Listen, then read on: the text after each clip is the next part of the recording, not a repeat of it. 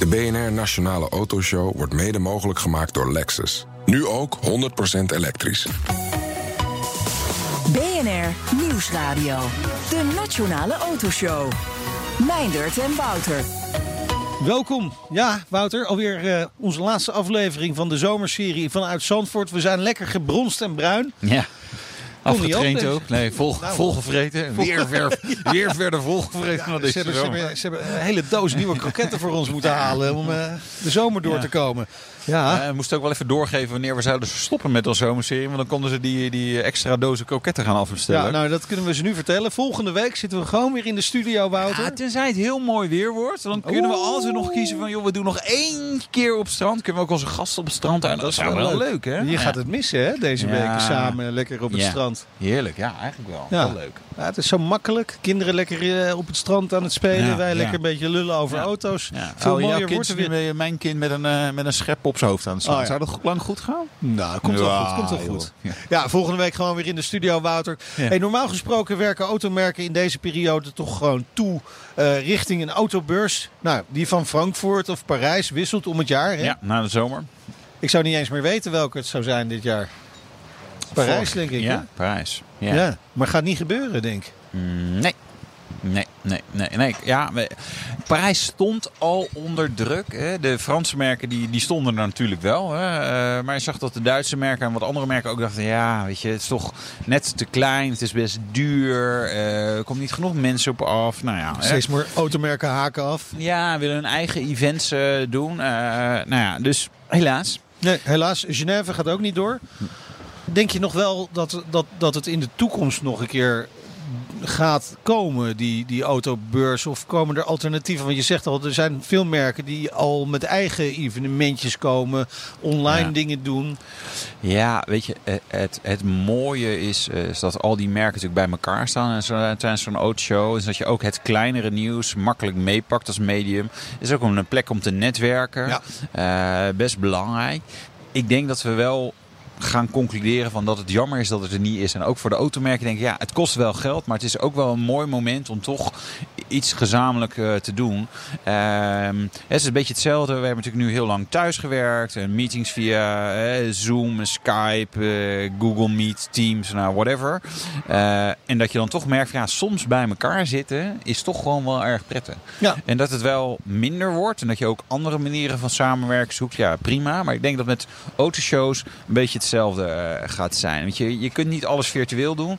Ik had bijvoorbeeld een, een interview met een designer uh, van ja, ja, over een nieuwe concept. Ja, het is bijzondere materialen hebben gebruikt. Ik zeg ja, jij zegt het, maar ik, weet je, op de foto's zie je dat nee, dan. Precies, maar je wil dat toch eigenlijk aanraken. Ja, weet je. Ruiken. Een vraag van mij was ook, ook gewoon letterlijk, ja, hoe groot is die nou eigenlijk? Ja, is een beetje tussen dat en dat model in. Oh, oké. ja, ja. En dan heb ik een beetje beeld. Want je, uh, uh, ook afmeting qua meters en zo zegt ook niet altijd alles. En, en van een foto, als zo'n auto alleen staat, zegt me niks. Nee, wat, wat uh, we ook missen natuurlijk, zijn onze tripjes naar al die Grand Prix.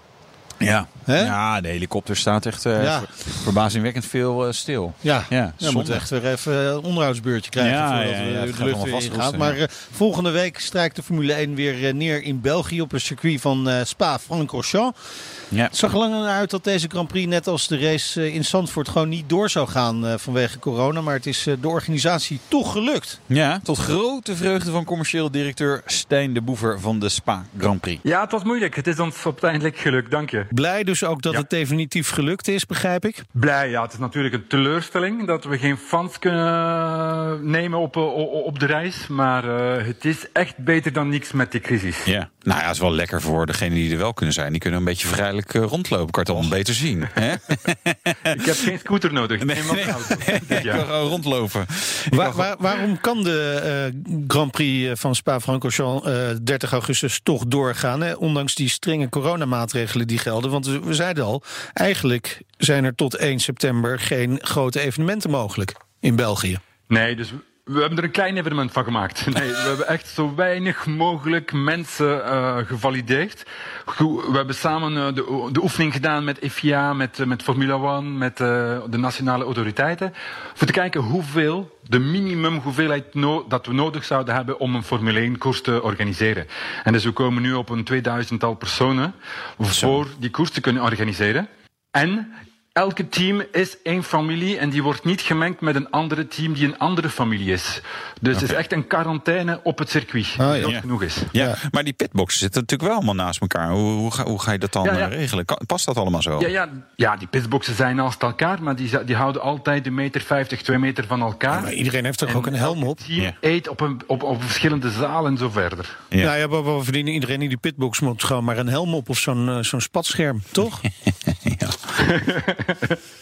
ja. Al die piloten houden handdag een helm op. Ja, daarom. daarom zelfs als ze weglopen van de, van de auto. uh, nou, scheelt het natuurlijk. Hè, als je met 2000 man uh, die Formule 1 kunt uh, gaan organiseren, scheelt dat een hoop, uh, hoop, geld. Maar ja, aan de andere kant, je mist ook enorm veel inkomsten omdat er geen fans zijn. Dat Hoe hebben jullie dat met name financieel gezien dan geregeld met, met de Formule 1 organisatie? Ja. Want het kost natuurlijk altijd wel geld. Dus het, we, moeten onze fee niet betalen, want ieder jaar betaalt ieder land een fee aan Formule 1 om te komen. Dus dit jaar is dat geannuleerd, hoeven we niks te betalen. Oké. En hoeveel en hoog is die fee betaalt, normaal? Sorry? Om wat voor bedrag gaat het dan normaal? Meer dan 20 miljoen euro. Ja. Oké, oh, dat is een lekkere besparing. Dus, ja. Ja, dat is uh, lekker besparing, maar ook geen inkomsten natuurlijk, zoals je zei. Nee. En Formula One betaalt al onze organisatiekosten. Okay, dus dat wil zeggen okay. dat voor ons, de Walse regio, niet in de portefeuille moet gaan. Ja, dit, dit, dit, dit kost wel hen wel klauwen met geld dus. Uh, en of levert het niet op. Dat is natuurlijk uiteindelijk een beetje hetzelfde. Was dat makkelijk om met ze te regelen? Ik kan me bijna niet voorstellen dat ze, dat ze meteen zeggen... oh ja, een goed plan. Nee. Oh, jullie betalen... Nee, wij, nee, wij betalen wel. Maakt allemaal niet uit. dus dat, dat, is best een moeilijk verhaal, lijkt mij. Ja, het is uh, een heel, heel moeilijk verhaal. Echt moeilijke negotiatie gedaan met hun. Want het zijn andere landen die niet hetzelfde filosofie hebben als ons. Uh, Oostenrijk, die hebben wel meer geld dan ons uh, met Red Bull. Ja. voilà, dat zijn andere, andere manieren van, van negociatie. Maar wij konden echt met de geschiedenis dat we hadden met Formule 1 in België niet, niet op het kalender zijn. Dus we hebben echt allemaal ons best gedaan. En, en Formule 1 ook natuurlijk, want voor ons is het ook belangrijk voor de, de televisierechten en de sponsoringrechten enzovoort. Hè, dat ze toch uh, ja. Ja. genoeg naar Europa komen. Hè. Ja, want uh, een Formule 1 seizoen zonder Spa-Francorchamps, dat is gewoon ondenkbaar. Ja, moet je misschien niet aan mij vragen, want ik zal zeker nee zeggen. Precies, nee.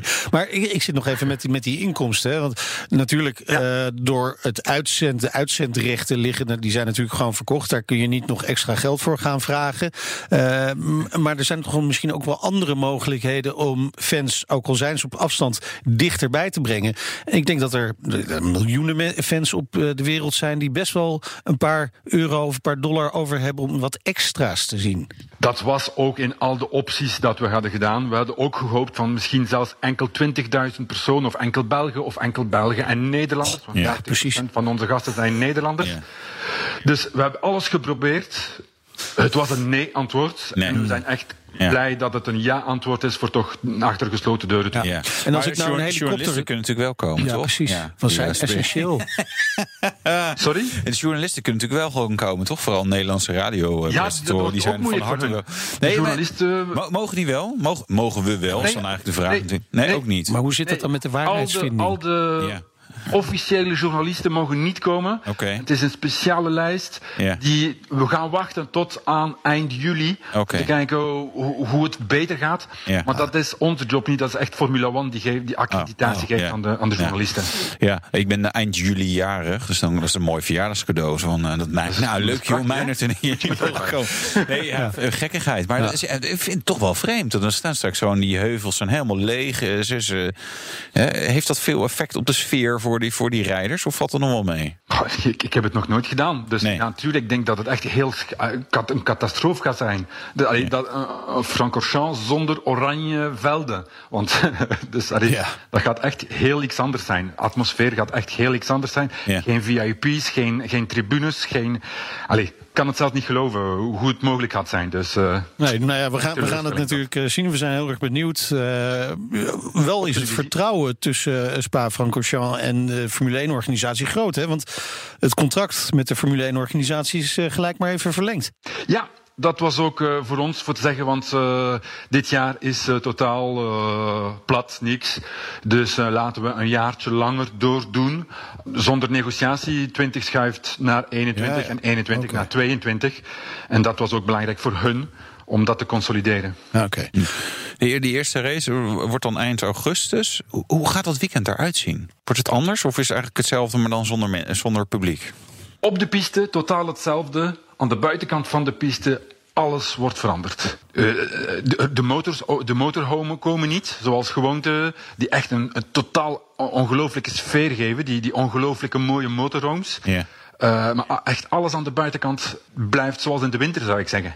Ja, maar waar, maar waar moeten ze dan overleggen en champagne drinken als ze hebben gewonnen en zo? Nee, hoe, want de, de, normaal gebruiken ze die natuurlijk wel. Dus hoe, hoe gaat dat dan? Ja, dat is uh, een, een, echt een, een, een proces die, die we nu op aan het wachten zijn. Uh, die is nu nog bezig aan het doen zijn met de FIA, om te kijken hoe het gaat gebeuren, wie en wat. En uh, ik, ik verwacht het, dus we hebben het nog niet ontvangen. Oké, dus dat plan moet nog eh, worden uitgewerkt. Ja, ja, ja. We hebben nog aardig een aardig klusje. Ja, nou zijn, zijn er. Ja. ja, precies inderdaad. Een flinke klus. Nou zijn er voor uh, de, de, de race op uh, Spa zijn er nog zes andere races. Hè, waaronder Oostenrijk, Hongarije, Groot-Brittannië en Spanje. Uh, wat, wat nou als bij een van die races toch een corona-uitbraak uitbraak, plaatsvindt? Wat kan dat dan eventueel betekenen? Wordt daar rekening mee gehouden? is heel gemakkelijk in feite, want dat, dat zit ook in het proces en dat hebben we al ontvangen. Dus elke familie wordt twee keer per dag getest. Twee keer per uh, dus dag iedere, iedere, iedere, persoon wordt twee keer per dag getest. Zo. En uh, de temperatuur wordt genomen. Dus vanaf dat er iets is, weten ze direct wie met wie uh, zat en, en kunnen ze alles traceren. En is het echt heel gemakkelijk om één persoon of meerdere personen zo snel mogelijk eruit te doen. Dus voilà. In principe staat dus een race niets in de weg. Natuurlijk gaat u ook eh, de, de Nederlandse en de Belgische fans en vanuit de rest van, eh, van de wereld missen. Hoeveel kaarten hadden jullie tot nu toe eigenlijk verkocht? Op de drie dagen hadden we 165.000 kaarten al verkocht. En we we, we, we, vragen natuurlijk aan de fans, als, als ze willen komen in 2021, kunnen ze op dezelfde voorwaarden en zonder niets bij te betalen, gewoon hun ticketten in één klik doorschuiven naar volgend jaar. En als ze dat nou niet willen? En als ze dat nou niet willen, dan hebben ze een kleine procedure te volgen op onze website om uh, de terugbetaling okay. te vragen. Okay. Dat is ook mogelijk natuurlijk. Kun je begrijpen, dat is denk ik netjes uh, trouwens, eh, maar kun je begrijpen dat ze in, in Zandvoort dachten van ja, zonder publiek, nee, weet je wat, doen we niet uh, voor de Formule 1 race? Want jullie gaan het duidelijk wel doen. Dus ja, het is best vreemd dat ze hier dichtbij heel, dat, dat niet doen. Dat is een heel groot verschil tussen uh, Zandvoort en België. Wij zijn uh, met de Walse regio en zij zijn 100% privé. Hm. Dat is, is, echt heel iets anders. En zij hebben enorm grote investe eh, investeringen gedaan dit jaar. Ja. Wij zijn al 50 jaar bezig, dus de investering is, is, is heel wat lichter. Dus ik, ik begrijp ze natuurlijk. En ja. het, het komt bijna niet anders voor hen. Het is echt spijtig, want het was echt de place to be ja. dit jaar. Ja, en het, was ook best lekker weer geweest. Dus ja. ja.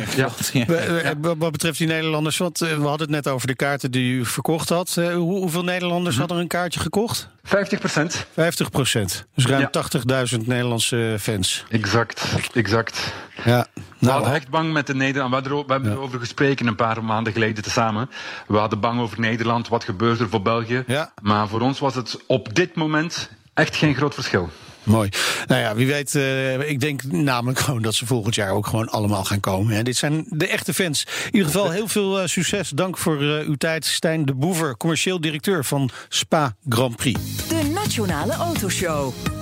Polestar, het elektrische performance merk van Volvo. Mag ik dat eigenlijk wel zo zeggen nog? Voorlopig nog wel, denk ik. Op een gegeven moment willen ze los worden gezien. Echt los worden gezien van, van Volvo. Uh, maar ja, ja, weet je. Uh, het, het, het, het, ziet eruit als een Volvo. Ja. Het gebruikt componenten van een Volvo. Het rijdt wel ietsje anders. Maar ja, lang verwachte elektrische model. De, de 2. De Polestar ja, jij hebt hem gereden, dus je kunt dit ook zeggen.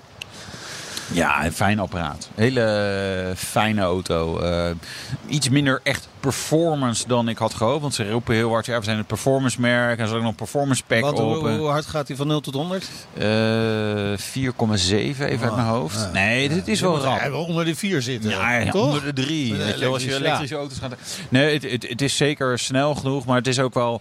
Ja, waar, waar, alle elektrische auto's een beetje last van hebben... is dat het wat... Ja, weet je, wat minder beleving. Je hebt niet motorgeluid, het schakelen, noem maar, maar op. Nou, dat, dat is zwaar.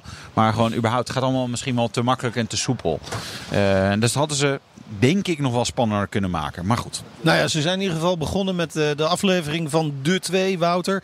Auto's die worden gebouwd in China. Ja. En corona gooide slechts een beetje roet in het eten, vertelt Valerie Gresnicht van Polestar Nederland. Wij hebben best wel geluk gehad, omdat uh, corona op productie uh, niet echt heel veel effect heeft gehad.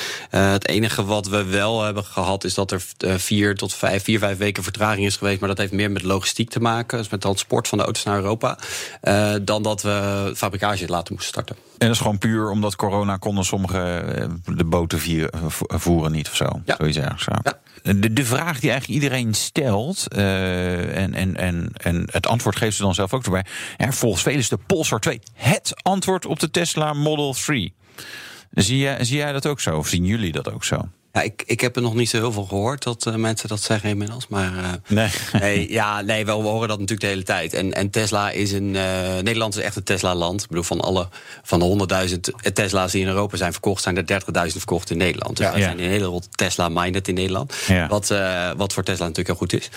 maar wij zien niet zozeer Tesla als concurrent. Wij zien Tesla, wij zien Polestar als een toevoeging aan het, aan het aanbod wat in elektrische auto's in Nederland is. Ja, dus Tesla, ze doen het heel goed. En ze hebben mooi de weg geplaveid. Ja, dat is uh, leuk voor, ons, ze. Ja, dat, Is voor ons, nou, dat is voor ons natuurlijk alleen maar voordelig. En nu, en nu vlammen jullie daar langs heen en daar overheen. Dat, dat is, de bedoeling. Uh, wel de bedoeling, ja. Leg nog eens uit, Polestar. Want het, is, het ziet eruit als een Volvo.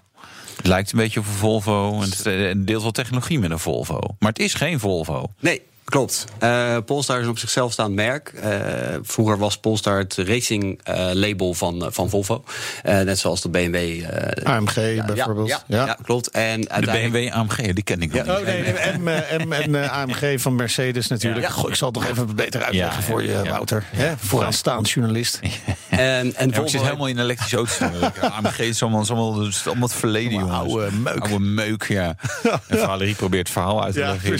Ja, ik mag wel even, tijd, jongens. Ja, leuk dat je er ook bent. Ja. Vertel. Um, uiteindelijk heeft uh, er bestaat ook een bedrijf Polestar Engineered. Dus daar kun je een Volvo mee upgraden met, uh, met uh, nou, eigenlijk een tune daar dan mee als persoonauto.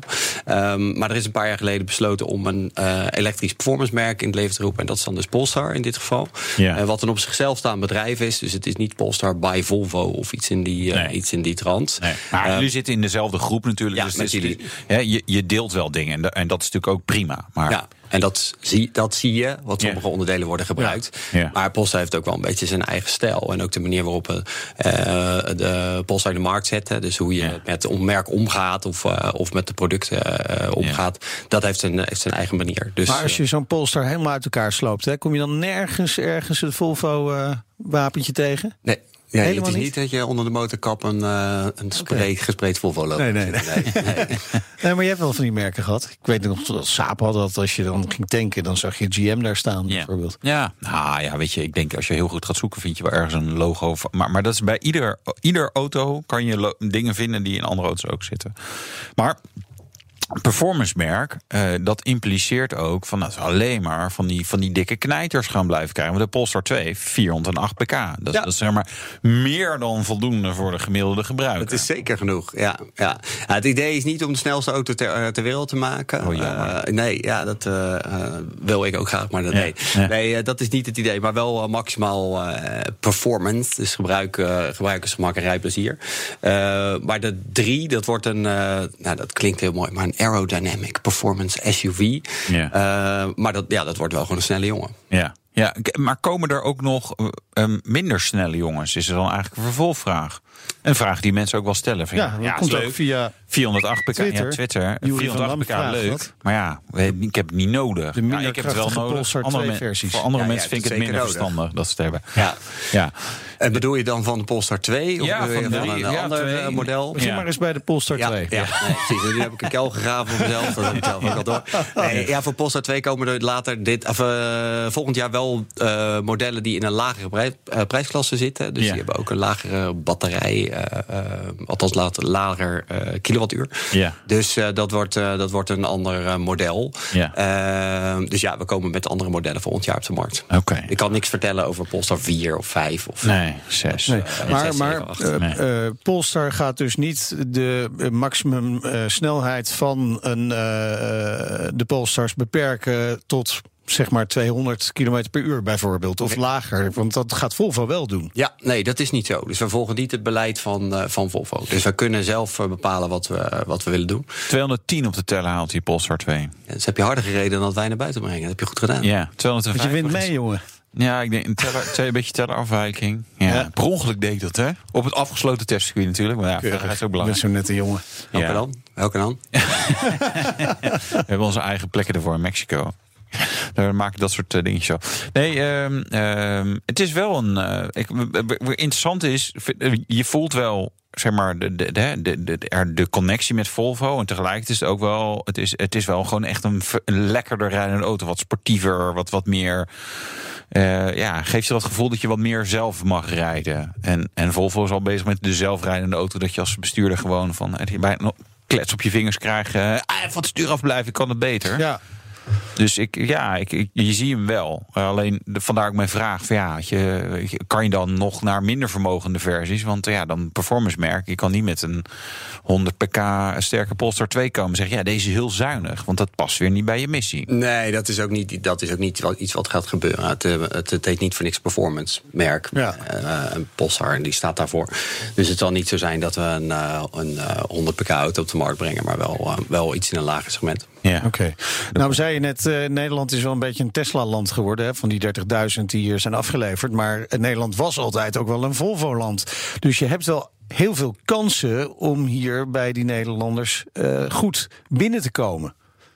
En hoe bedoel je dat? Is het nou, je hebt natuurlijk een heel mooi netwerk van Volvo-dealers. Gaan jullie daar iets mee doen?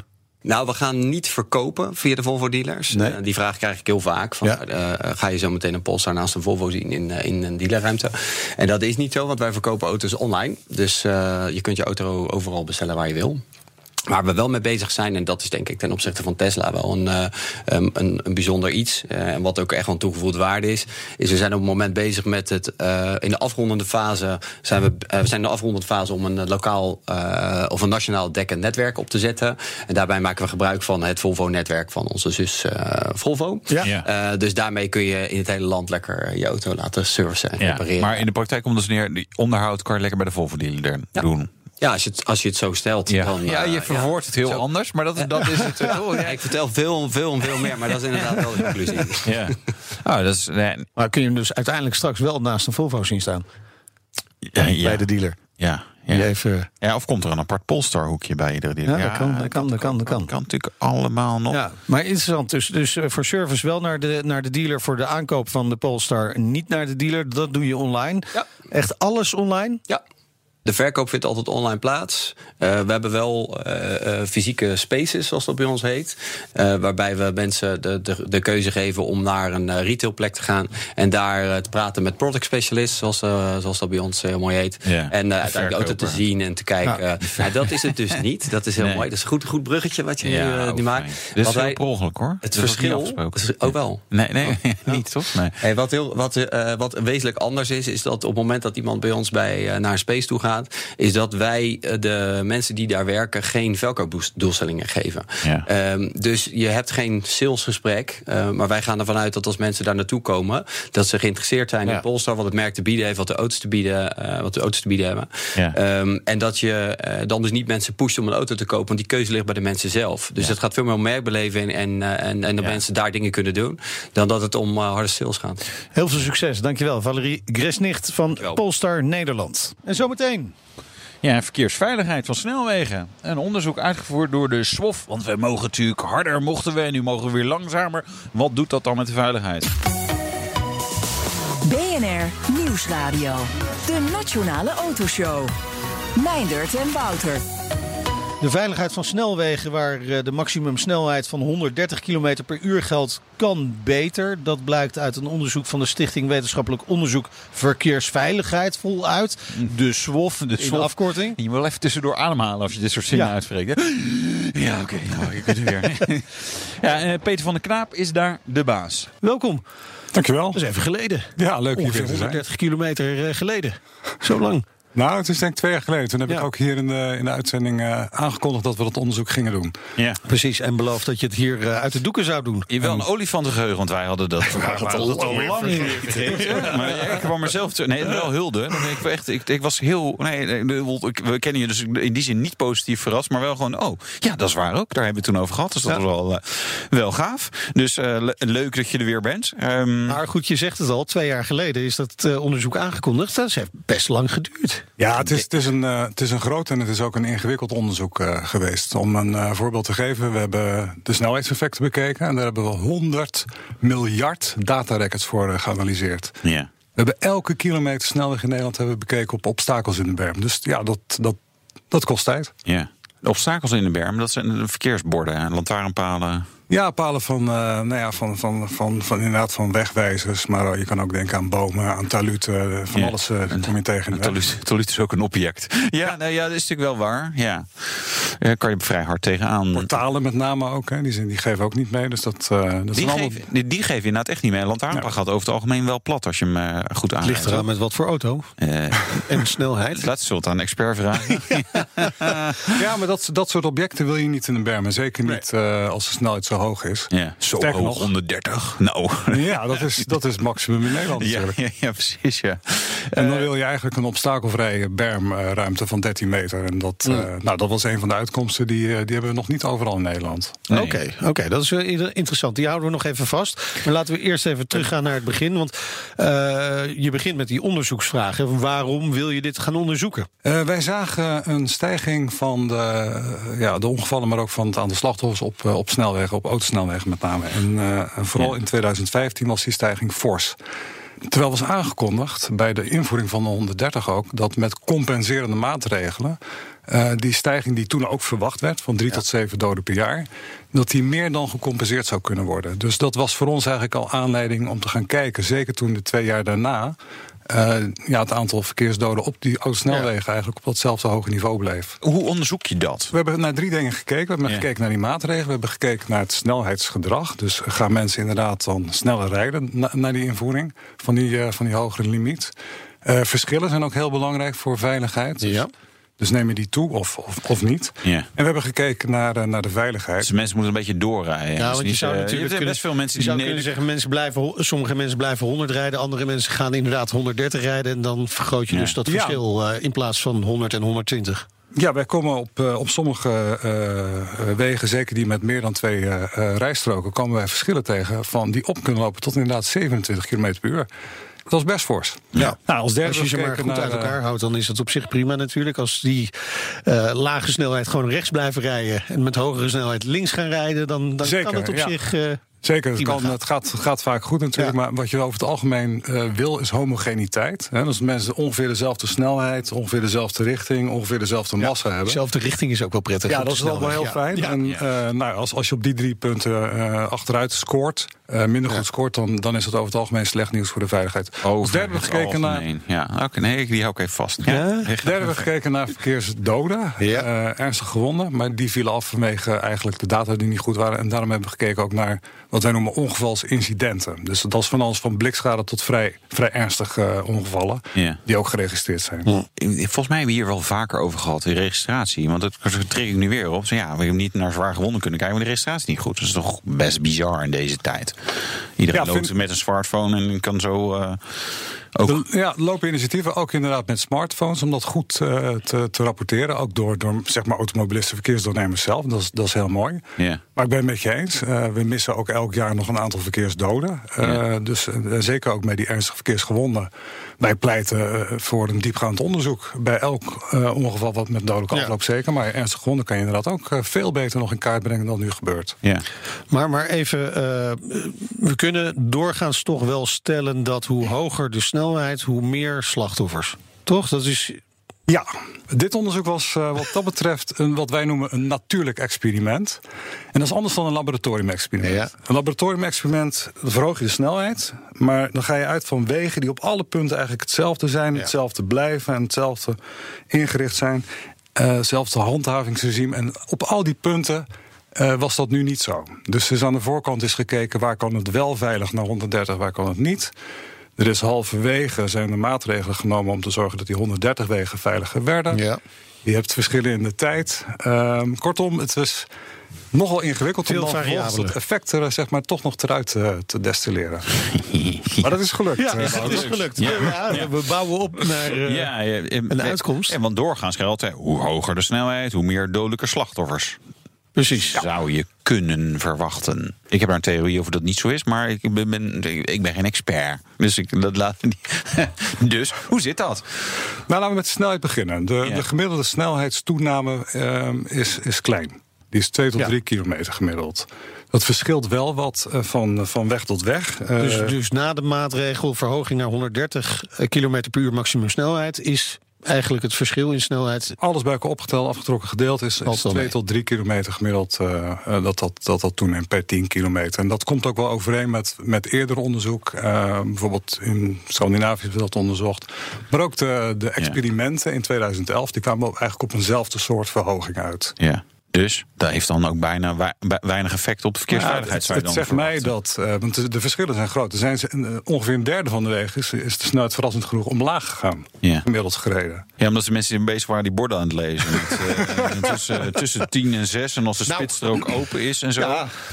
dat helpt natuurlijk niet. En nee, wat dat... je heel erg hebt natuurlijk is, we, hebben natuurlijk naar onze buitengebieden, om het even buiten de Randstad te hebben. Want we, we ja, de buiten de Randstad. Er is ook nog een hele wereld, zeg maar, ook Nederland nog. Nee, nee, maar Mooie wereld. Ik merkte zeg maar, toen als we in 100 gingen, zeker mensen die, die zeg maar, in, in de Achterhoek of in Groningen, Friesland, die, die waren er veel bozer over dan mensen hier in, ja. in, in de Randstad. Maar die reden al 130.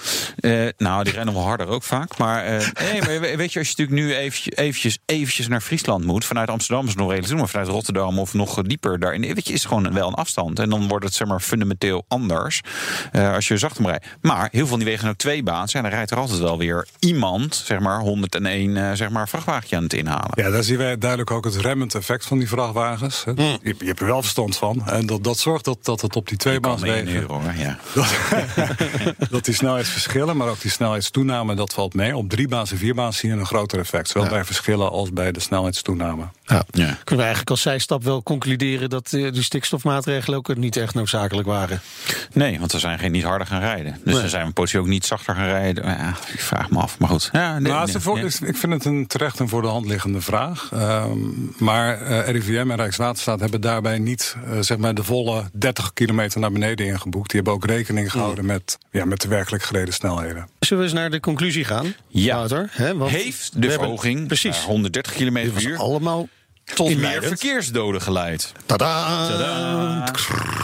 We zien inderdaad dat uh, het aantal verkeersdoden op snelwegen toeneemt. We zien yeah. dat dat bij de 130 wegen uh, enkele doden per jaar uh, sterker toeneemt dan bij 120 en 100 wegen. Maar wij kunnen niet dat eenduidig toeschrijven aan dat effect. Dus dat, dat verschil is te klein om te zeggen dat komt door die invoering van die 130. Ook omdat we ja, rond de twee momenten waarop er heel veel wegen eigenlijk naar 130 gingen, daar zien we juist die toename in de tijd niet. Nee, oké. Dus dat heeft daar. Nou ja, ik, ik, vond wel mooi de conclusie zoals jullie. De verhoging heeft vooralsnog geen aantoonbaar effect op het aantal verkeersdoden. Dat was één. Uh, de, de kans op een ongevalsincident, dus dan hebben we weer de ongevallen, blijkt weliswaar te zijn toegenomen op wegen met een limietverhoging. Maar, en hier komt het interessante, over het algemeen iets minder dan op wegen waar de limiet gelijk bleef. Ja. Ergo, ja. er gebeuren meer ongevallen op wegen waar je 100 en 120 mag. Of 80 of 90, ja. want hebben we, of 70 op de snelweg. Ja, dat dus. is een verrassende uitkomst. Ja. Zou je in eerste instantie uh, zou je dat zeggen? Ja. Maar um, ik ben ehm. tegenwoordig expert. Ik, kan, nee. ik heb er een theorie over, maar nee, jullie misschien ook wel. Ik, heb, eh, maar, dus, ah, ik, ben benieuwd, ik ben benieuwd naar die van jou. Ik, eh, ik vond het zelf behoorlijk geestdodend om langere afstanden 100 of 90 te rijden in een treintje. En wat ik dan merk is dat je, je, gaat, je gaat met andere dingen aan de slag. En gelukkig in mijn eigen auto zit de telefoon zo onhandig in een houder. En gebruik ik Apple CarPlay. Dat ik denk, ja, ik ga hem er niet uithalen om mijn appje of mijn YouTube of mezelf te filmen of wat ik wil. Uh, maar die neiging heb je wel. Je bent gewoon. Weet je, het, het, het, het, geeft niet druk genoeg. Weet je? je doet het te makkelijk. Je bent dan. niet actief bezig. Nee, actief, niet actief bezig. Het duurt ook veel langer. Het, misschien valt het eigenlijk mee. Maar dat, dat is een beetje mijn theorie. Dat mensen gewoon hun telefoon pakken van, en van alles gaan doen. Nou, je hebt zonder meer waar. En, en verkeers... Een expert, echt alweer. Ja, ja, kan worden ja, nee, je bent inderdaad... Verkeersveiligheidsonderzoekers hebben het dan over taakbelasting. En die zeggen van, je, moet, je hebt toch een bepaald optimum nodig om goed uh, ja, uh, met, met alertheid zeg maar, aan het verkeer deel te nemen. En op het moment dat die laag wordt, dan gaan mensen zoeken naar wat dan heet een secundaire taak. Ja. Ja, dus gaan bijvoorbeeld die dingen doen die jij, die jij opnoemt. Dus dat is, uh, dat is wel iets om rekening mee te houden. Maar tegelijkertijd is er geen enkel onderzoek bekend waarbij een limietverlaging gepaard gaat met meer mm. dodelijke ongevallen. Dus dat, is niet waar. Ik ga hem voor je opzoeken. Nee, dat hebben ze serieus. Uh, ah shit, die moet ik echt opzoeken. Er is in de, in, uh, in de Verenigde Staten een onderzoek gedaan. Er werd in, ergens op een highway een snelheid weer verlaagd. En toen gingen meer mensen binnen doorrijden. En er gebeurde ergens ja, gebeurde meer ongelukken. Ja, Oké, maar dan verplaats je het. Ja. Nou, het verkeer verplaatst, maar het verplaatst zich naar een onveiligere plek. Ik heb het zelf ook als ik naar ergens in de Flevopolder moet. ook denk, ja, je kan over de snelweg of je pakt binnendoor zo'n weg. Want de snelheden zijn op een gegeven moment gelijk. Nee, als je verkeer verleidt om van een relatief veilige weg uh, te dat dat verplaatst naar een relatief onveilige weg, dan heb je gelijk. Maar dat doen we toch? Want ja, ik moet, je moet nu gewoon de kortste weg. Nou, ik denk niet dat we dat nu nog doen met die verlaging. Maar wat, wat mee heeft gespeeld bij die verrassende uitkomst van die ongevallen, is uh, de selectie in 2011, 2012. Toen is wel echt wel goed gekeken van waar kunnen we dat nou wel veilig doen en waar kunnen we dat niet veilig doen. En je ziet samen met de compenserende maatregelen, die ook zijn genomen voor een belangrijk deel, ja. denken wij dat dat wel heeft meegespeeld in die uitkomst dat 120 en 100 wegen en ook 100 en 130 variabele limietwegen, dat, dat daar de. Oké, maar je, zou dan kunnen zeggen dat is dus met verstand gedaan, hè? De, de 130 km per uur wegen uitkiezen. Maar die compenserende maatregelen waar je het over hebt, die zijn eh, nou ja, acht jaar na dato nog steeds niet allemaal uh, genomen.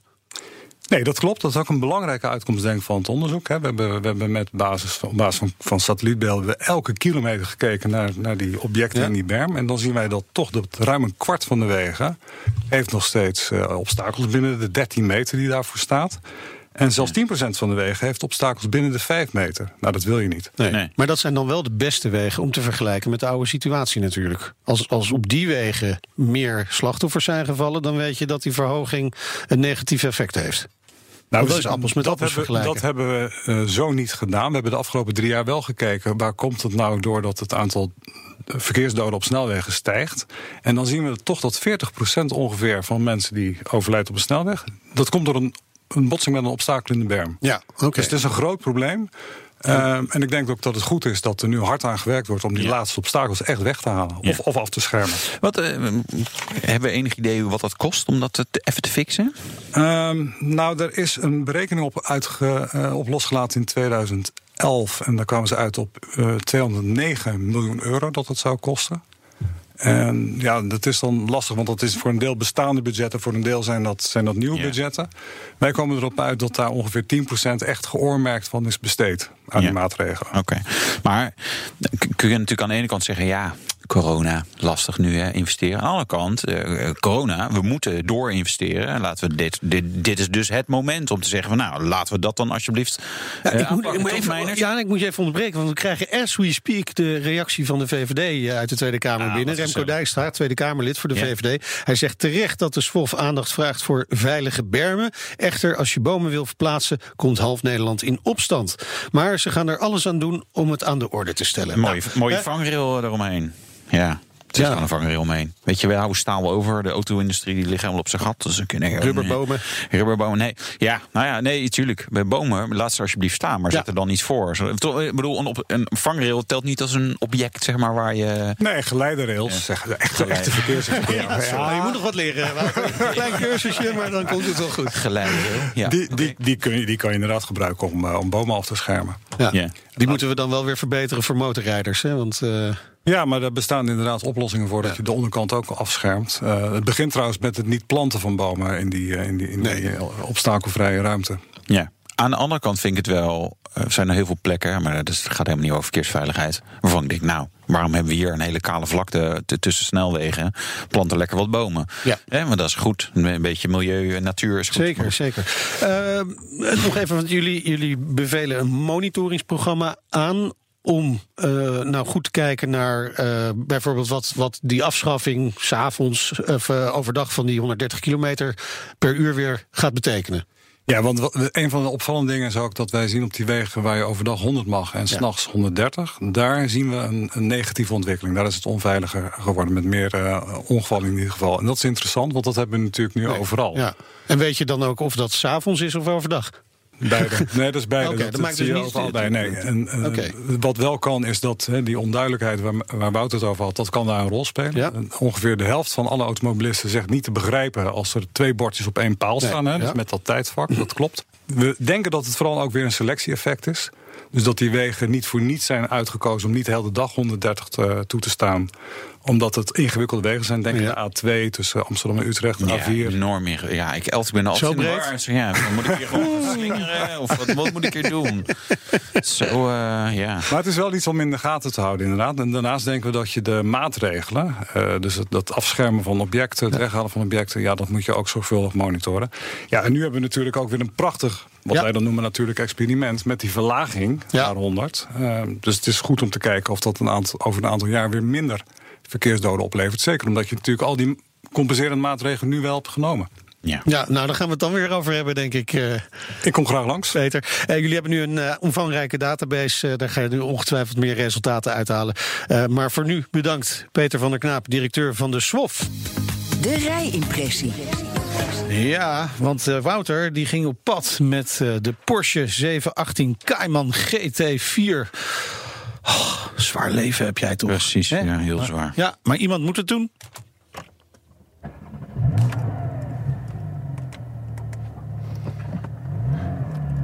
Welkom aan boord. We kunnen wel leuke dingen blijven doen. En dat blijft ook belangrijk om wel te genieten. En dat ga ik uh, nou ja, met jullie doen, of namens jullie doen, of voor jullie doen. Het is maar net hoe je een beetje tegenaan kijkt.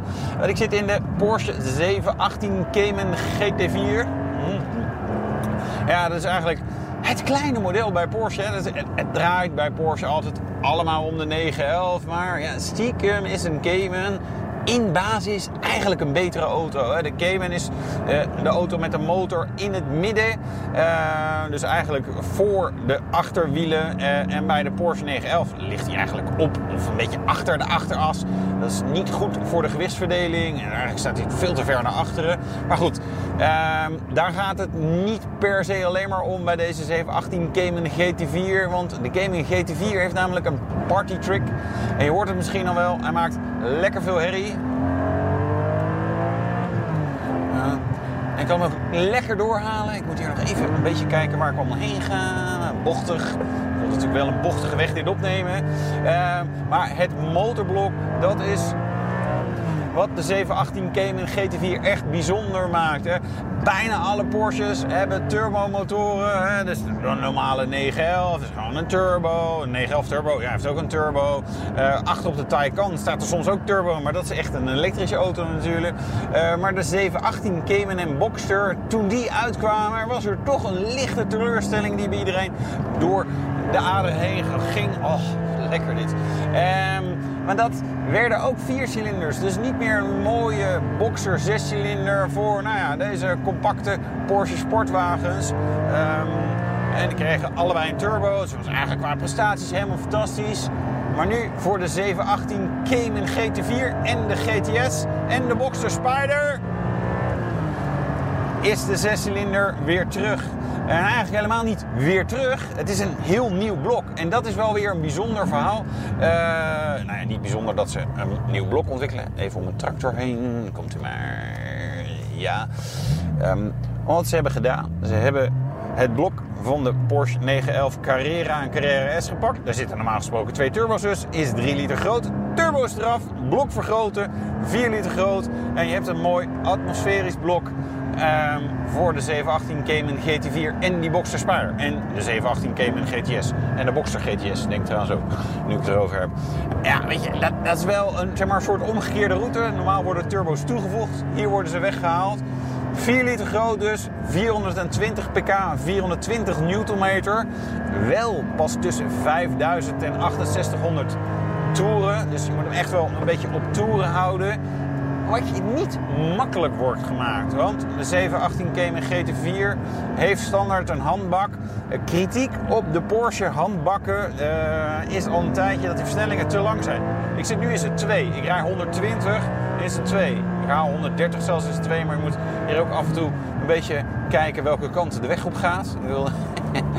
je kan je voorstellen, het is even multitasken. Kan toch ingewikkeld zijn. Ja, dat is wel jammer, want het, ja, het berooft zeg maar, dit motorblok, eigenlijk deze aandrijflijn, een beetje van, van nou ja, het speelse, de agressieve, wat het zou kunnen hebben.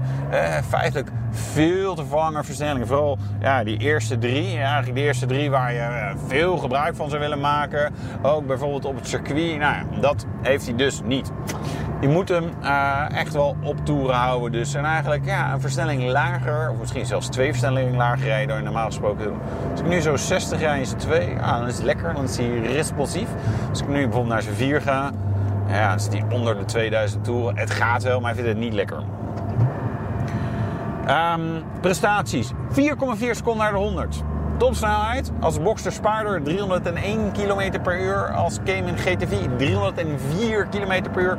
Wat daarbij grappig is, is dat ze veel downforce hebben gewonnen. Bijvoorbeeld door een nieuwe uitlaat. Dan denk je, hoe kan je downforce winnen door een uitlaat? Nou ja, die is hoger, compacter gemaakt. Hè? Dus er zit meer ruimte onder de auto voor een diffuser.